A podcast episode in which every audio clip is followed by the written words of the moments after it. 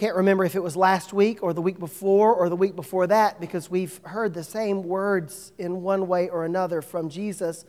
But one of those weeks, Jesus said to his disciples, Unless you receive the kingdom of God like a little child, you will not enter it. I wonder what that man, that rich man, who came looking for Jesus and who knelt down at his feet and asked Jesus, What must I do to inherit eternal life? To whom Jesus said, Sell everything that you have and give it away. I wonder what that man thought later that night when he was lying in his bed. I wonder what that man felt in his heart when he woke up the next day and had breakfast.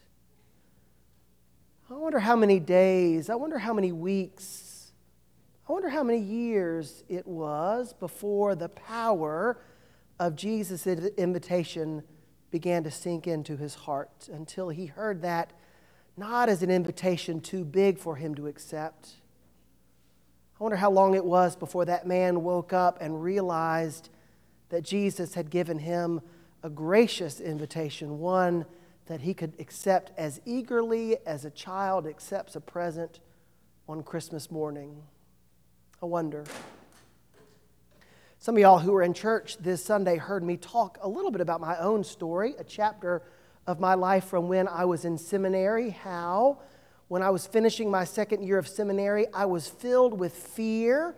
Not fear at the thought of being ordained, though that carries its own fear, not the fear of being a priest, though that comes with its own trepidation. I was afraid of getting married. I was engaged to be married, but more specifically, I was afraid of how in the world Elizabeth and I would make it financially. We uh, didn't have a lot of money, like a lot of newlyweds, we didn't have a lot, and the bills were piling up, and the student loans were getting bigger, and I just didn't know how to see beyond the next day. I couldn't even imagine that there was something ahead on the horizon. I imagined what my life with my wife would be like, and I couldn't see a point where we would ever be able to have children, to afford a house, to not worry. And y'all heard me, if you were in church on Sunday, you heard me tell a story about a wonderful gift that I received. A priest, a mentor, a let me know that he had found some people in our church who would pay off all of my student debt.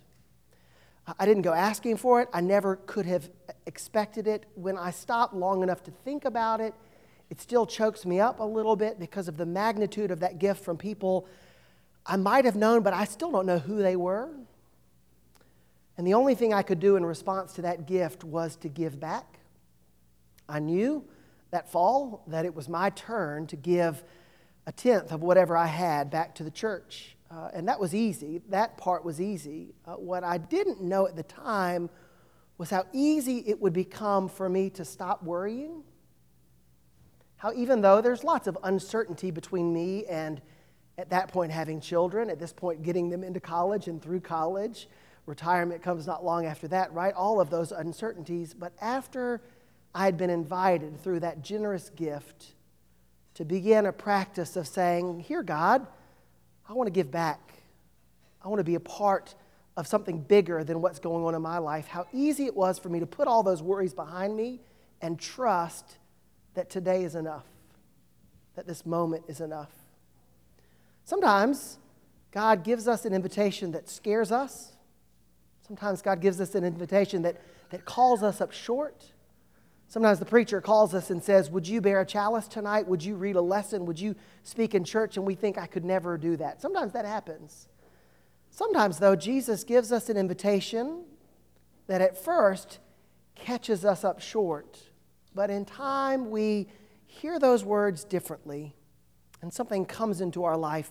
Something happens in our life that makes it possible for us to respond not with our minds, but with our childlike trust. If you don't receive the kingdom of God like a little child, you'll never get it. You'll never understand it. You'll never be able to imagine how it works. Because if you're worried about paying your bills, or if you're worried about who deserves what, or if you're worried about how it all work out in the end, you'll never get how God works because God doesn't work like that.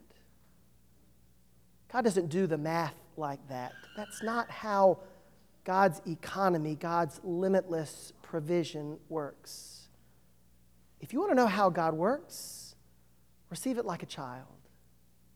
accept it on faith, even if you don't understand it. Take that step. Hear that invitation, that quiet, gentle invitation, not a moment of take it or leave it, not a moment of will you get it or not, but an invitation that, like a seed, begins to germinate and sprout and put down roots and grow and blossom and bear fruit. For such is the kingdom of God.